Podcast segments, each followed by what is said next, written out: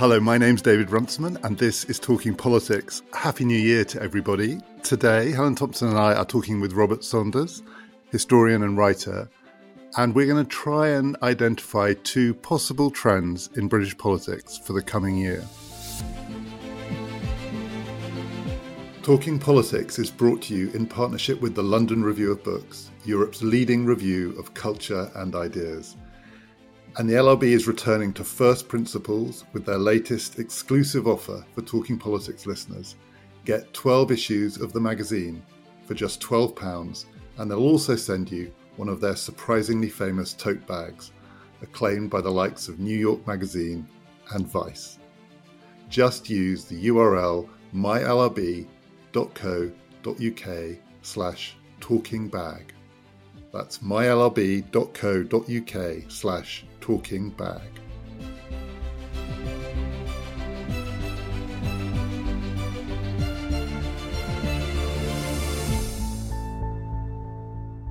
Robert, we're not going to talk about COVID, or I suppose we might get to COVID. Who knows? It's quite hard to avoid it. We want to talk about a couple of things that may or may not happen and try and explore why they might not happen, as well as why they might. One picked up on something that Helen and I were talking about before Christmas, and it's basically the question of how this government might fall. And you could say there are two basic electoral markers of the fact that Boris Johnson is in trouble and perhaps the Conservative Party are in trouble. And they are the classic markers. One is by elections and the other is opinion polls. In the opinion polls, Labour are now consistently ahead, not massively ahead, but given where Labour was about six months ago, the direction of travel is clear. And the other is that by elections are being lost in completely safe seats, supposedly, to the Liberal Democrats. And as Helen and I discussed, that points in two different directions. Uh, Labour did very badly in both of those by elections but Labour is ahead in the polls.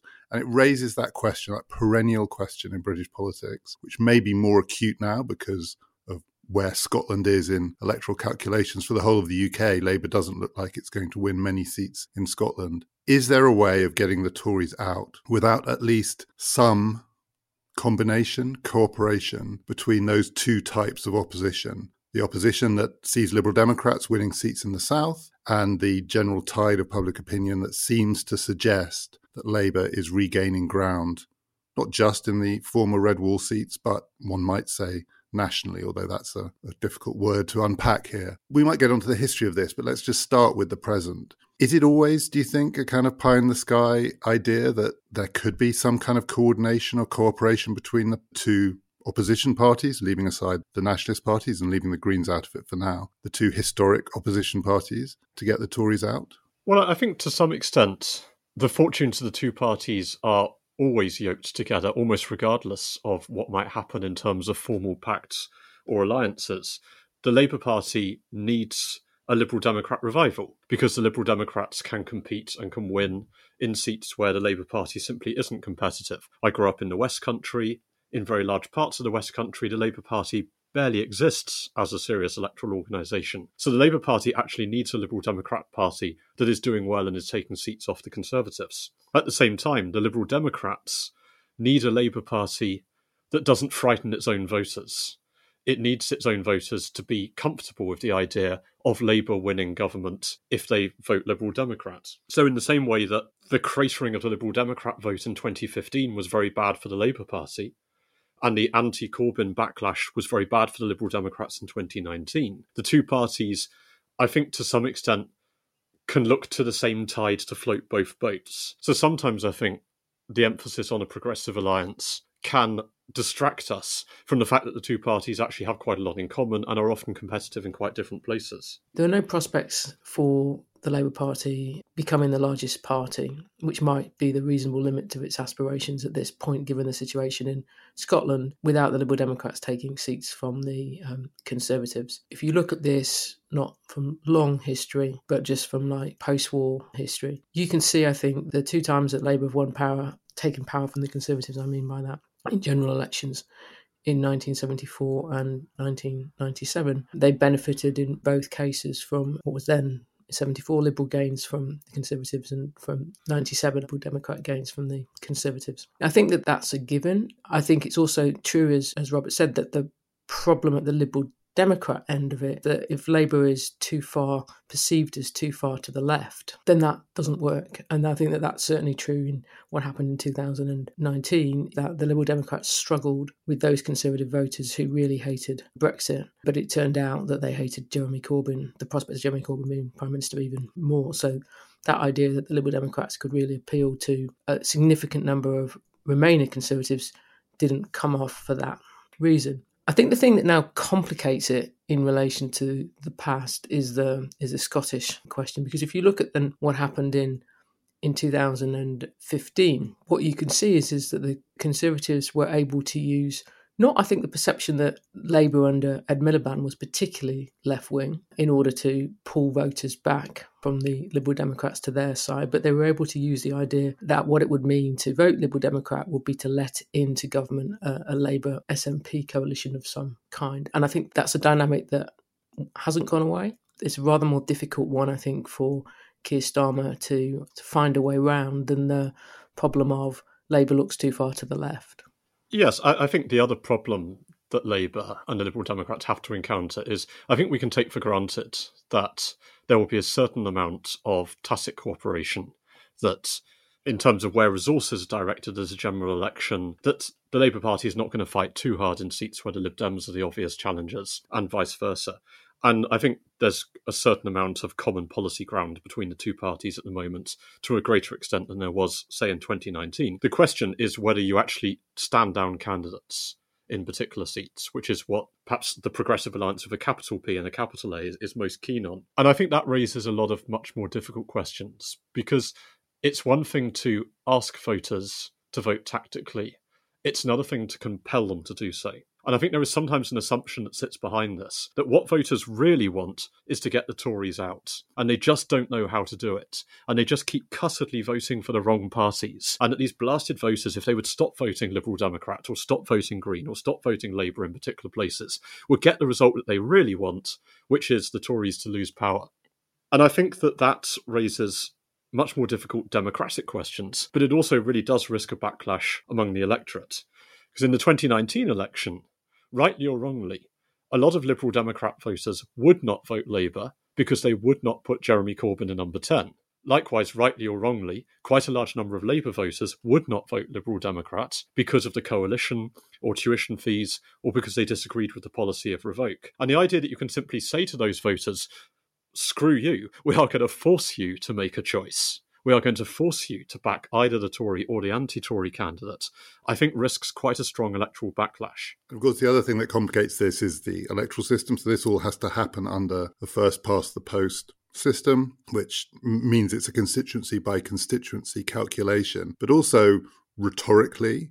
There's a not quite a paradox, but there's a dilemma here particularly, I suppose, for the Labour Party. So maybe exemplified by what Keir Starmer was doing yesterday. Keir Starmer gave his sort of New Year, I'm back and I'm slightly different shape than I was when you saw me last time, in that I'm now ahead in the polls. And also, I'm going to explicitly go out of my way to position the Labour Party as a party of national government. Again, whatever national means here, but it means sort of Britishness. Um, a patriotic party, a party that is moving away from its recent past, and therefore potentially a party of national government on its own. As Labour moves ahead, as it were, its incentive to even suggest rhetorically that it might be in the business of cooperating with other parties recedes. And I suppose the classic version of this, and maybe we'll come onto it if we talk about some historical comparisons, is Blair in 1997, who was both, we're meant to believe, open to the possibility of some semi formal alliance with the Liberal Democrats. But the more that he moved to the centre and became a potential leader of a majority government in Parliament with a, in the end, a thumping majority, the less incentive he had to do it.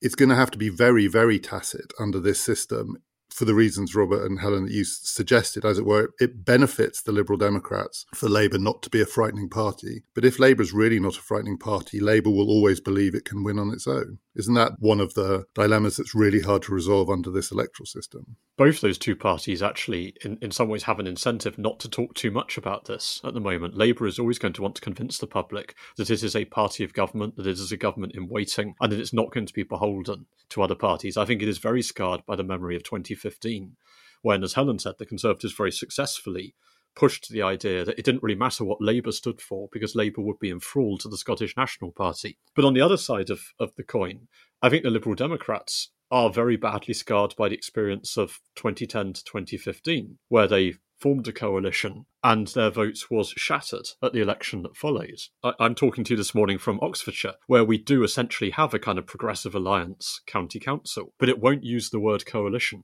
It always talks about an alliance because there is a sense that you know coalition was what nearly destroyed the Liberal Democrats. So they also, I think, are wary of, of being seen simply as, as voting fodder for one of the other big two. So I think there will be all sorts of discussions and debates going on behind the scenes, but neither of those parties is going to want to go into the next election looking like they've already given up on on a more ambitious electoral strategy and are simply going to be tied to someone else. I don't know if you saw Keir Starmer's speech yesterday, but you read about it.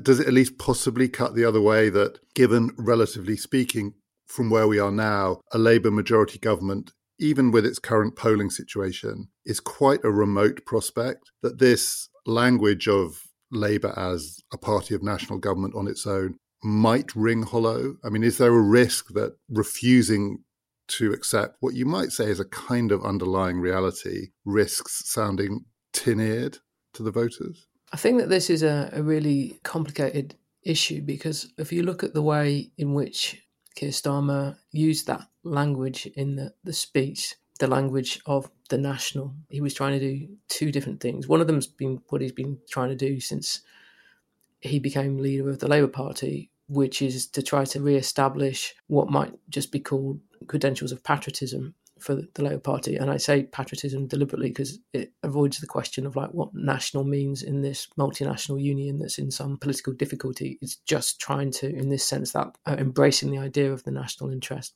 And Labour as a national party is just trying to repudiate the legacy of Jeremy Corbyn. I think though that there was another sense in which he was using it and which was more interesting. And that was in a way though to position Labour as being the party that can do what Boris Johnson's government can no longer do. The vehicle he used for that was uh, was the the last vote on, on lockdowns in the, the House of Commons, where he was basically saying you know the Conservative government was dependent upon Labour to act in the national interest to save it because it's got these reckless backbenchers who aren't prepared to do what's necessary in the national interest, and because it's got some odd historical echoes in a way. I think going back like to you know the Second World War and national coalition government against a part of the um, Conservative Party.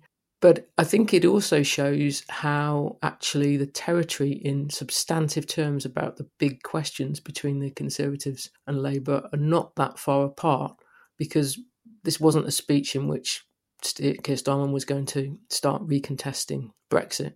He was trying to draw some consensus between the Labour Party and, and the Prime Minister's part of the Conservative Party. And then if you look at the the green energy issue, which we're going to come to, again, there is dissent within the Conservative Party, but it's not around Boris Johnson. Now, that might be different if we moved into a, a Rishi Sunak led Conservative Party by the time of the next election. But there's actually, on the big questions, I'd say, quite a lot of consensus between Labour and Johnson led Conservative Party. And, and that, I think, is also a, a kind of interesting political complication of where we are now. It looks like a central part of Starmer's appeal is going to be to say, look, we can do what this Conservative government says it wants to do, but we can do it more competently in a more trustworthy um, fashion, and you won't have to put up with somebody as chaotic as Johnson as Prime Minister. And also, by implication, more unitedly, if that's a hmm. word. And we we will come on in a second to the question of conservative opposition to Johnson potentially around green issues. But before we do that, Robert, is there any solace in history for people who are hopeful? I mean, deeper history, so not just going back to 2010, 2015, the things that have scarred the two main parties. If we call the Liberal Democrats the current version of what was once the Liberal Party, these are two long standing parties through the 20th century. They've jostled and they have sometimes come together, not often, but sometimes. I believe there was once a formal electoral arrangement for the 1906 elections. That's going back a long way, where Liberal candidates stood down to allow Labour to win in about, I think, 25 or 30 seats. This is when the Labour Party was just emerging as a potential electoral force at national elections. It's a long way back. But the 20th century history, which looks fairly bleak as a landscape for LibLab cooperation, does it offer any pointers that this is actually viable? Well, British politics, I think, culturally isn't particularly well set up for cross party working. It's, it's a very majoritarian system. And as you say, you have to go back before the 1906 election for the last time there was a formal pact between Labour and the Liberals. That, interestingly, was a secret pact. Even at that point, this wasn't something that was publicly acknowledged to the electorate. And as you say, it involved the Liberal Party, which was then the larger dominant party, standing down in around 30 seats to allow Labour a free run. Now, you could do that partly because at that point there was still a fair number of two member seats so in places like Leicester or Merthyr Tydfil, you could have one MP from the Liberal Party and one MP from the Labour Party. You didn't force the choice in quite the way that would be necessary now. But I think also that pact did show up some of the limitations to that kind of arrangement. By the time British politics got to the, the eve of the First World War, there was really quite a vigorous debate going on inside the Labour Party about whether they wanted to continue with this pact because on the one hand, they were propping up a government that they really didn't like very much. This was a Liberal government that was using troops against strikes, that was sending warships up the Mersey, that was rearming dramatically, that was locking up suffragettes, and that wasn't obviously very attentive to Labour's own concerns because it knew that Labour wouldn't put the Conservatives in government. So, on the one hand, there was quite a pressure to break the pact and for Labour to build its bargaining power by running against the Liberals. But on the other hand, if it did break the pact, it was going to let in a Tory party that was possibly the most right wing it has ever been. That at that point was running guns to a paramilitary army in Ulster, that was flirting with military conscription, and that wanted to put taxes on food. So it was that classic dilemma for a small party, which is closer to one party than the other, of to what extent is the priority to maximize its own individual influence, and to what extent is its priority to keeping government the lesser of the two evils. But that's the last time you can find a formal, wide ranging alliance between the two. And of course, in in those circumstances, the Liberal Party, that probably didn't quite understand it then, was soon to be in decline, and Labour was the rising force. It's not just it's the other way around. It's not the other way around now. I don't think the Liberal Democrats, in any sense, could be described as the rising force in British politics. So that complicates the incentives too. I mean, it's it's really hard, I think, to find plausible parallels there. If we just take the other historical example that I mentioned, the one that for some people is the sort of lost moment of this, which is 1997. I don't know if either of you think there really was a realistic thought. I mean, the word is that Tony Blair was still thinking on election night in 1997 before he suddenly realized you know, that everyone on his side was going to win and even Portillo was going to lose, that he might well be forming a government with Liberal Democrats in the cabinet. I mean, I don't know if he really believed that, and he would have faced serious opposition within the Labour Party if Labour had won any kind of majority in the Commons to that proposal. Was that the moment that the possibility of the coming together of the two centre left forces in British politics was lost? Well, I think that the important thing about 97 is that at the voter level, a great deal of tactical voting took place, uh, and that, that it held all the way until the, the 2010 election. I mean, it was complicated by what went on in 2005 because of the Liberal Democrat opposition to Iraq war and the ability to take votes from Labour voters who were also opposed to the war. But I think it voter driven tactical voting was a structural underpinning of the Blair era. So, in, in that sense, the, the politicians were a bit irrelevant to it.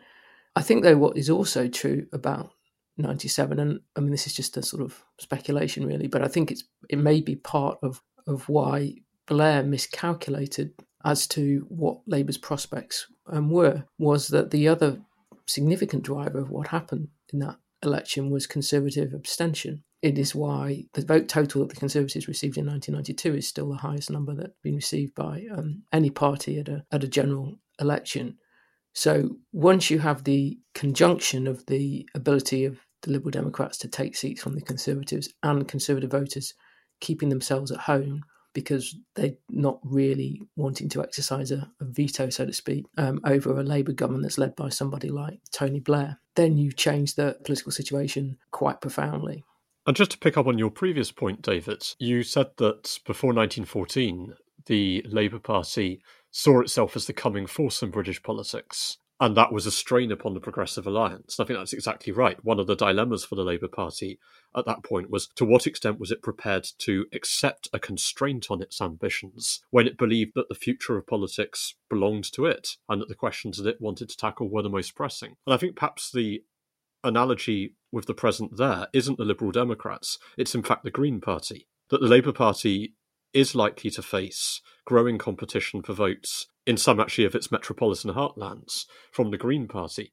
And a lot of Green voters would say our priority is not to get a slightly better version of the existing government from Keir Starmer. Our belief is that the planet faces an existential threat, that we are in the grip of a climate emergency, and that growing the Green Party and growing environmentalism as a political force is the transcendent political issue of our time. And so that sense of being the coming force of politics, the belief that politics itself needs restructuring, that you have to break the existing constraints, I think is a limit on the possibilities of, of a progressive alliance today, just as it was a century or so earlier. So let's talk about green politics. But I just want to say one more thing about 1997, which is a very circuitous route into what we were about to talk about. I've just been reading uh, Michael Crick's new biography. It's not published yet. I think comes out next month of Nigel Farage.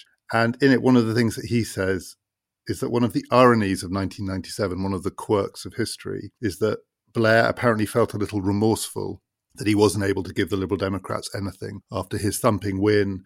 There wasn't going to be electoral reform. There weren't going to be any Liberal Democrats in cabinet. The one thing that Ashdown pushed him for and that he agreed to against quite a lot of opposition within the new Labour cabinet was to allow proportional representation for the European elections in 1999 and thereafter. And proportional representation in the European elections was the lifeline for Nigel Farage and his career. And in fact, it's those elections, twice won by UKIP once and by the Brexit Party. And the fact it was a proportional representation system. After all, Nigel Farage never managed to get into the House of Commons, never managed to win under first past the post. But PR, which was a sop to the Liberal Democrats, actually was the thing that allowed Nigel Farage to become one of the most influential figures in British politics. And though people might think he's gone away, he hasn't. And one of the things that he has started saying, and this is the theme we're going to talk about now, is that he wants a referendum on net zero. I believe he said he said that in the last couple of weeks. And there's just a rumbling now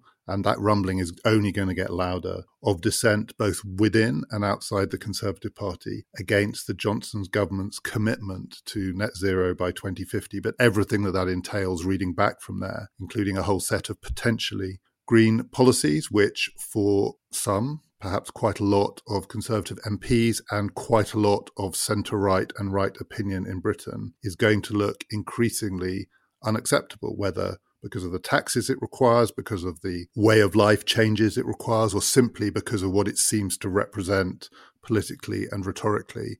So, this was the other potential development in British politics that we want to talk about the, the growing possibility of serious opposition to the consensus, which includes Johnson and his government on a net zero agenda. Robert, where do you think, as we stand now, the heart of that opposition is? Is it inside the Conservative Party, including potentially the Parliamentary Conservative Party, or is it more represented by the likes of Farage? I think this is the dog that hasn't barked politically over the last few years in British politics, and I think may start warming up its vocal cords in 2022. If we look at other parties of the right in places like the United States or Australia, there is already quite a full throated climate scepticism and we've we can see the ingredients of that in and around the conservative world. There is a net zero scrutiny group now of conservative MPs, quite small, but involves a number of people who were very influential in things like the ERG, people like Steve Baker or Craig Mackinlay. There are all sorts of groups popping up outside the Conservative Party on social media that really pit net zero as a kind of elitist, woke, pseudo expert led project that is an attack on the right of ordinary people to keep their homes warm and to drive their, their cars to work. Now, I think so far that's been constrained within the Conservative Party by loyalty to Boris Johnson, because net zero is a cause that he's very much associated himself with personally. But loyalty to Boris Johnson is starting to become a declining political asset, and it's about to run into a major spike in energy bills. I think Conservative candidates when they're knocking on doorsteps and Conservative MPs, when they're talking to their constituents, are going to need an answer to people saying, What are you going to do about the fact that my gas bill has just doubled? What are you going to do about the fact that my electricity has just become much more expensive? And it's going to be extremely tempting to say, Well, the problem here is that elites like Keir Starmer and Ed Miliband want you paying all these green taxes, which are irrelevant anyway because of what China and India are doing, and we, the Conservative Party, are going to take them away. I'm always nervous about making predictions. We live in a very volatile time, and I'm a historian, so the future isn't really my area. But I would be very surprised if we didn't start to see this year a more vocal climate skepticism within the Parliamentary Conservative Party, partly because it's it's one of those rare rallying cries that can unite different parts of the Conservative coalition. It can bring together, on the one hand, the tax cutting, small state, libertarian wing of the party, and its sort of culture war wing that's looking for a new populist cry against experts and elites and the woke. Talking Politics is brought to you in partnership with the London Review of Books. It's that time of the year. Your vacation is coming up. You can already hear the beach waves, feel the warm breeze, relax, and think about work. You really, really want it all to work out while you're away. Monday.com gives you and the team that peace of mind. When all work is on one platform and everyone's in sync, things just flow wherever you are. Tap the banner to go to Monday.com.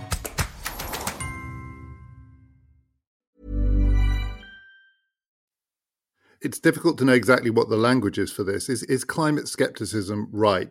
Because of its associations with not doubting the science, but being skeptical about the science that's presumably not really what's going on here. There's there's deep skepticism about the politics, and there's deep skepticism about the apocalyptic predictions. But this is going to be focused on bread and butter issues. I mean, I think Steve Baker said my constituents are not going to vote to be colder and poorer. The implication being that these policies are ineffectual and counterproductive and indeed damaging in the face of what might nonetheless still be a for want of a better word, a scientific reality. This isn't going to march under the banner of climate skepticism, is it? In the way that it might do in the parts of the Republican Party and even in parts of Australian politics. Yes, I think that's right. I think, like the Brexit vote, this is going to assemble a, a large coalition of people who have very different views on, on climate, but its rallying cry isn't going to be that global warming isn't isn't happening, or that there isn't a need to to tackle the climate emergency. It's going to be focused, I think, on net zero skepticism and on mm. the particular strategy for achieving this, and about whether things like the green levy or other forms of taxation are the right way to approach it. And of course, that allows it to connect to another interesting wing of the conservative constellation at the moment, which is a kind of techno utopianism. The idea that whatever the problem is, whether it's the Northern Ireland border or environmentalism, the solution is always technology, that there is some kind of technological magic bullet that means that we don't need to make difficult decisions. So I think the strategy will be very much we believe in climate change, we think it's important, but we don't believe in any of the policies that have been put forward to tackle it. There's a lot of different things going on here. I mean, the first thing I would say is, you know, there is a reason why until really quite recently there hasn't been anything that was significant resistance within the Conservative Party to net zero or anything that could really be called, called significant climate um, skepticism. If you look at the two places where there was a, a right wing party that has been, gone in that direction quite significantly in the United States and Australia is they're both major fossil fuel producing countries, Australia coal and the United States being the world's largest gas and oil producers. So you have a significant set of business interests that are bound up with fossil fuel production in that in those two countries. And that isn't really any longer the case in Britain because North Sea oil and gas production are declining. Indeed, I think you could say that the sort of the last gasp of a of a fossil fuel energy driven politics in in Britain was the SNP's position uh, in the 2014 um, referendum, where just just before oil prices were about to crash, oil was the material basis of the independence project that was offered by the SNP. So, whatever Britain has right now, it isn't, I think, an energy and climate politics. It is being driven by fossil fuel energy producer interests. We've seen a, a rise in energy prices, as Robert has already said, and we can see in pretty much all European countries, I would say, that this is really complicated in different ways, the, the politics of net zero, because in the way in which net zero been presented, rising fossil fuel energy costs wasn't part of the picture. And you can see if you go back to like September, I think it, it, it was the Italian government under Draghi responded to this by subsidizing gas and electricity prices, even though at the same time you're trying to push the, the, the price of carbon up. We see now a move by the, the European Commission to reclassify some nuclear and some gas projects as compatible with net zero. So I think that there's a there's a lot of movement going on here that isn't just confined to the British politics at all, and that is best explained in terms of what's happened to all of oil, gas, and electric and coal prices for that matter, oil, gas, coal, and electricity prices um, over the last three or four months or so. So I think that you can expect that so long as that pressure on energy prices continues, and so long as some of the dynamics that ensue from that draw attention to the intermittency problem where wind is concerned, that there is going to be significant pressure that says even if we are serious about net zero for 2050, we have to have a, a short term, medium term strategy around what we're going to do about gas and electricity, perhaps in particular.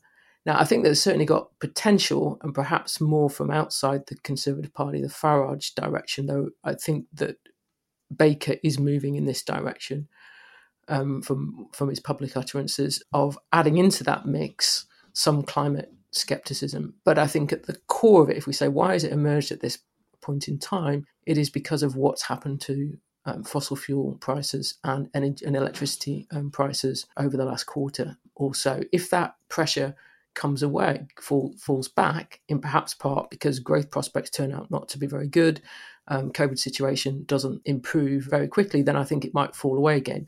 Once we get into recovery mode, though, it's going to be a permanent part of our politics. And I don't think it's even confined to sort of the Steve Baker part of the the Conservative Party. I can see is a, a difference between Sunak and Johnson as well. And are there any parallels here with, well, not direct parallels, but in terms of political strategy with Brexit? Because as I mentioned, Farage and one or two others have started to use the language of a referendum on net zero. The implication being that there's something fundamentally undemocratic about this, and perhaps also that the electoral system in the UK doesn't allow, because there's a relatively speaking, depending on what happens to the Conservative Party, a consensus on this issue, doesn't allow dissent a voice. Robert, as you said, there's now a net zero scrutiny group. I don't know if scrutiny is meant to be one step up from research. I thought they would normally, these were normally research groups. So now they're doing scrutiny as well. The names for these things, the the call for a referendum, this is clearly designed to parallel Brexit. And if Farage is doing it, I mean, it's what is going to come to mind.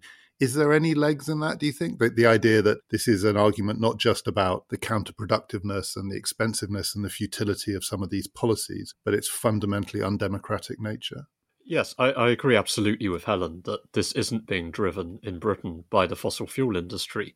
It's being driven by a kind of electoral populism but that is a very potent force. And I think that does open up some very interesting comparisons with Brexit. That this wouldn't be the first time that an elite policy consensus, which was shared by the leadership of the Conservative Party, has been swept aside by a, a campaign that is much more about democratic control, if you like, sovereignty, a kind of populist determination to stand up for what is presented as the rights of ordinary people against that kind of elite expert consensus.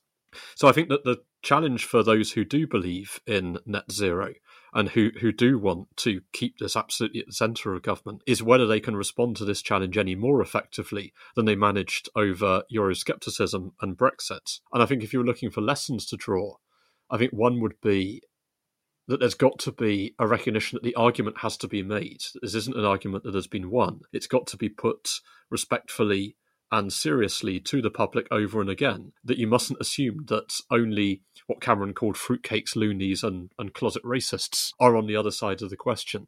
That this is something that you can simply deride and ignore. There is an argument there which is going to become more difficult, particularly as energy bills rise, and that argument's got to be engaged in. But secondly, I think there has to be a recognition that skepticism in itself is a good thing. That the people who care most about achieving net zero should be those who are most remorselessly scrutinizing the policies by which it's achieved. There are real questions about whether a levy on fuel bills is the best way to fund climate transformation. It is, I think, extremely important if this is going to be if this policy agenda is going to be carried through successfully that the burdens are shared as equitably as possible and there should be a greater determination to ask whether the policy tools that we're using at the moment are the correct tools, rather than simply contracting all of that out to the other side of the argument and allowing any argument against the specific instruments we're using to become an argument against the policy goal itself. And I think the other thing that might be a little bit different from Brexit is that for a long time, there was a real reluctance among MPs of all parties, but certainly the Conservative Party, actually to make the case for membership of the European Union. There was a tendency to take the path of least resistance and simply keep your heads down and hope that the issue went away. Whereas there is actually a quite substantial Conservative Environmental Caucus. I think it's called something like the Conservative Environment Group, which has over 100 MPs signed up to it. So there is potentially the institutional basis there for a Conservative Party fight back and a Conservative Party movement that is willing to make a positive argument on net zero. And that isn't something that we really saw with Brexit. The issues are quite different in their relationship to democratic politics. The two issues are just on completely different scales. I mean, what I think is true, the commitment to net zero when it was first legislated for in 2019, which was by Theresa May's government. I think it was in May of 2019. In retrospect, it does look a quite you know, extraordinary moment because this was a point when, as we know, the country was absolutely um, consumed with Brexit politics. It was a time when Theresa May was effectively a, a lame duck prime minister after what had happened in the European Parliament elections when the Conservatives had been down to um, 9% of the vote. And her government legislated for something when you stop and think about what it entails, is staggeringly ambitious. Uh, and there was very little contested politics about it at the time. Now, whilst that might seem like it offers an opportunity for someone like Farage to come along and say that this, oh, look, this was elite led, there wasn't political debate about it it simply can't be reduced to a binary question in the way in which whether Britain should be inside or the United Kingdom should be inside or outside the European Union. At least formally in constitutional sense, it, that can be reduced to a, a binary question. I mean, within net zero itself is a choice that hasn't been made is is how much of is going to be about the the zero emissions and how much of it so i.e point where fossil fuels energy isn't used at all and how much of it is it about using fossil fuel energy up to a certain proportion and then using carbon extraction technologies to offset those emissions. So the very nature of it means that there's going to be even just the target, let alone before we get onto the policies and the future technologies that are necessary in order to achieve it, is the nature of the target itself invites contested political debate. And I think that the more there actually is serious politics around net zero in this country, the more conflict that there is, the more serious our politics will be about trying to achieve it. So, completely taking the point that this is much bigger than British politics, and I'm sure we will talk about some of those wider questions soon as well. But just to finish, to come back to the challenges facing the party. So, there's a possibility here, and we don't know what's going to happen to Boris Johnson, but there's a possibility here. Robert, as you said, you know there are real divisions within the Conservative Party that are manifesting as forms of organisation and uh, alliances and comings together of MPs and others. So this could really split the party, at least has the potential to do so. And of course, it could at some point in the next year or more become an issue in a conservative leadership campaign. But at the same time, it does pose a both probably an opportunity, but also a real challenge for Labour. If this is going to rise up the agenda of British politics, Labour's got to say something about it. And what you were describing just now, which is the imperative both to make the argument and to be, as you said, skeptical, that is, to scrutinise, you know, the scrutiny group. Scrutiny is a good thing, research is a good thing. It's really, really hard to do. I mean, the thing that I think probably terrifies politicians and would terrify me if I was around Keir Starmer is how do you make the case while also doing what you have to do, which is showing that you understand the other side and the voters that you're going to have to speak to. And these may be similar voters to the ones who were appealed to over Brexit and that Labour lost as a result. That it really does make sense to you, and you do take completely seriously their worries, their concerns, the cost that this is going to impose on them, the possibility that this money might be wasted, that this might be inefficient, that this hasn't been thought through. How do you make the case while also conceding any of that?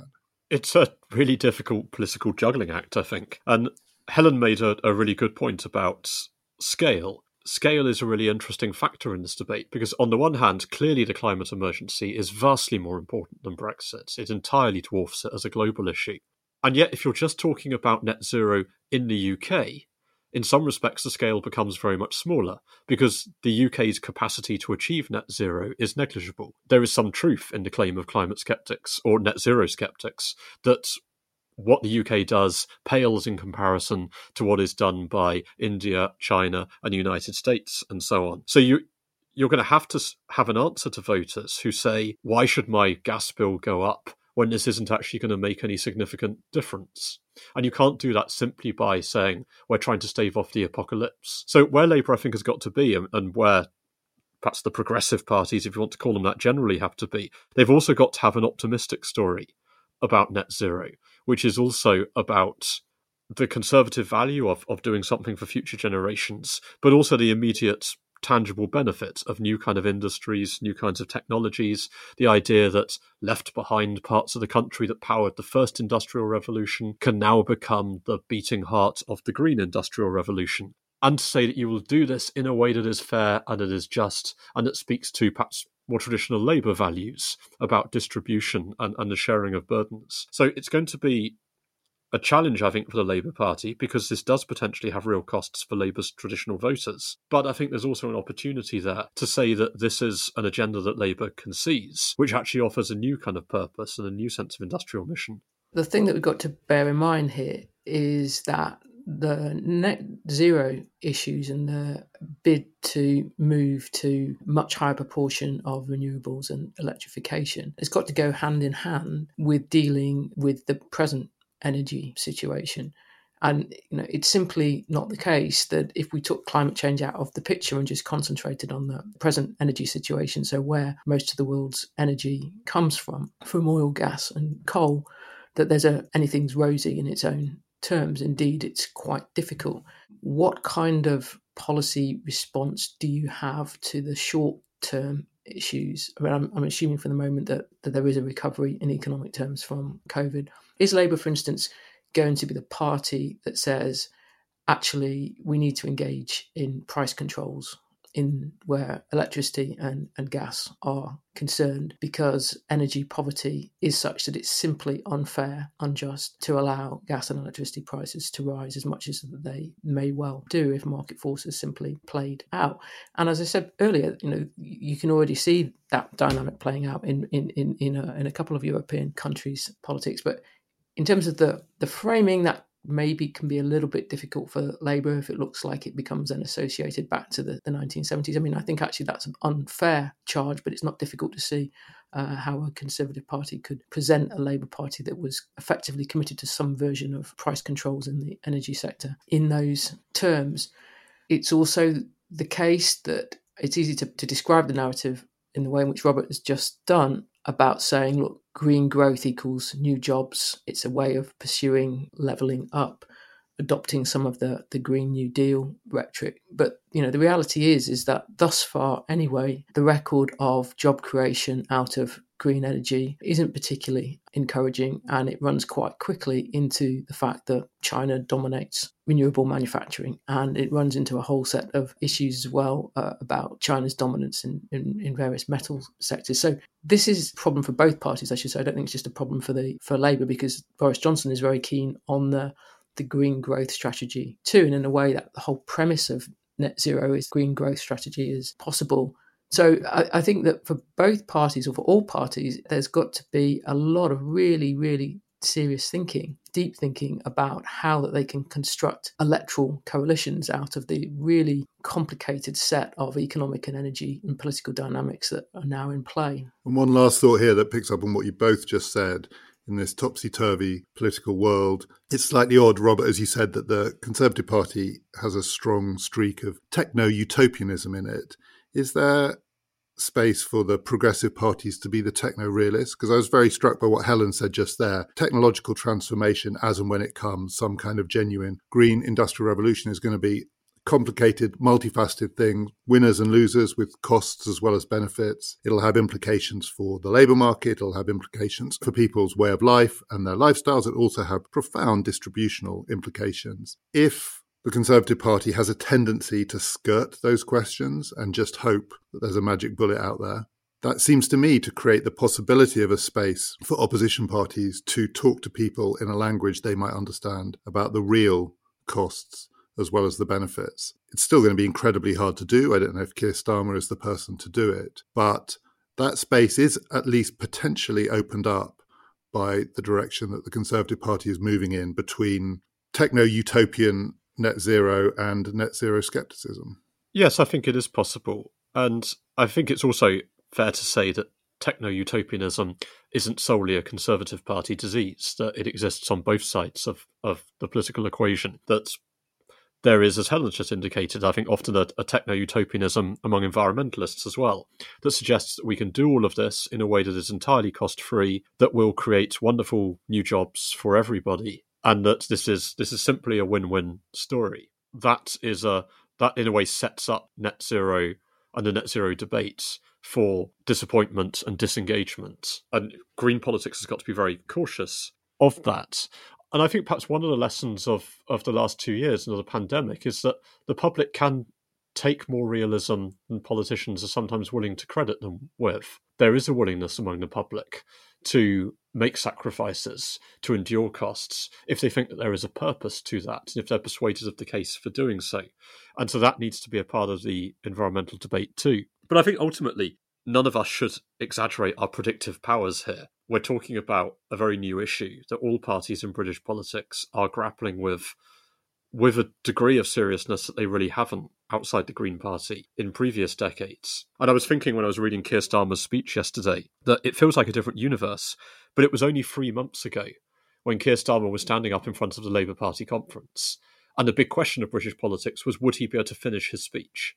Would the Labour Party membership actually allow him to deliver a speech to his own party at his own party conference? While all the talk about the Conservative Party was that Boris Johnson was going to be in office longer than Margaret Thatcher. So the lesson of recent British politics is its extraordinary volatility, its extraordinary changeability, and the rashness of really making any firm predictions about what might happen in the year to come.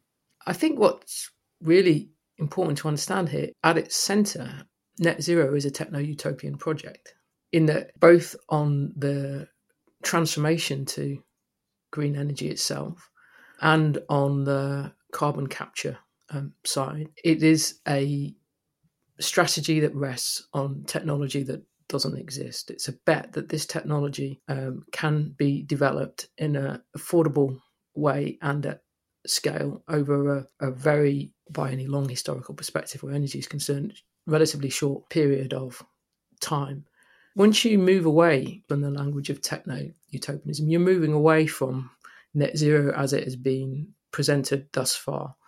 And I think that is why it's such an enormous thing that is going to dominate British politics. I mean, I agree entirely with Robert making any specific predictions within that is in, incredibly difficult. But once you come to terms with what it means to say that this kind of energy transformation is going to take place over not much more than a, a three decade period, if we are not unbelievably successful by all previous historical standards about technological transformation, it's going to fail.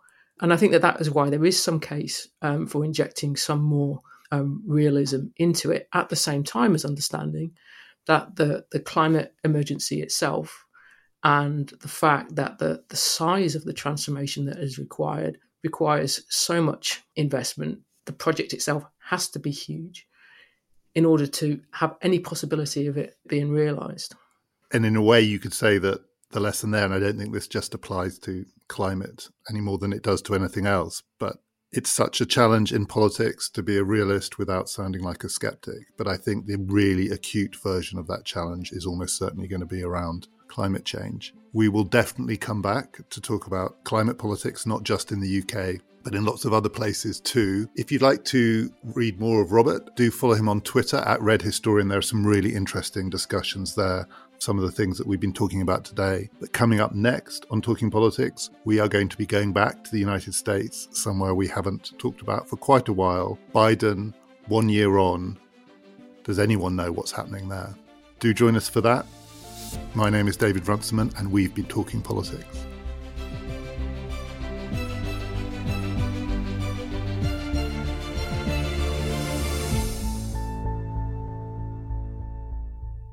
Okay, go on then, Robert. Tell me what you've had for breakfast if you've had time. Oh, I had a, an exciting mix of muesli and and Special K. Ooh, that does go. That does actually work well. I'll give you that. It I'll does. It's that. sort of it's my equivalent of a cocktail. yeah.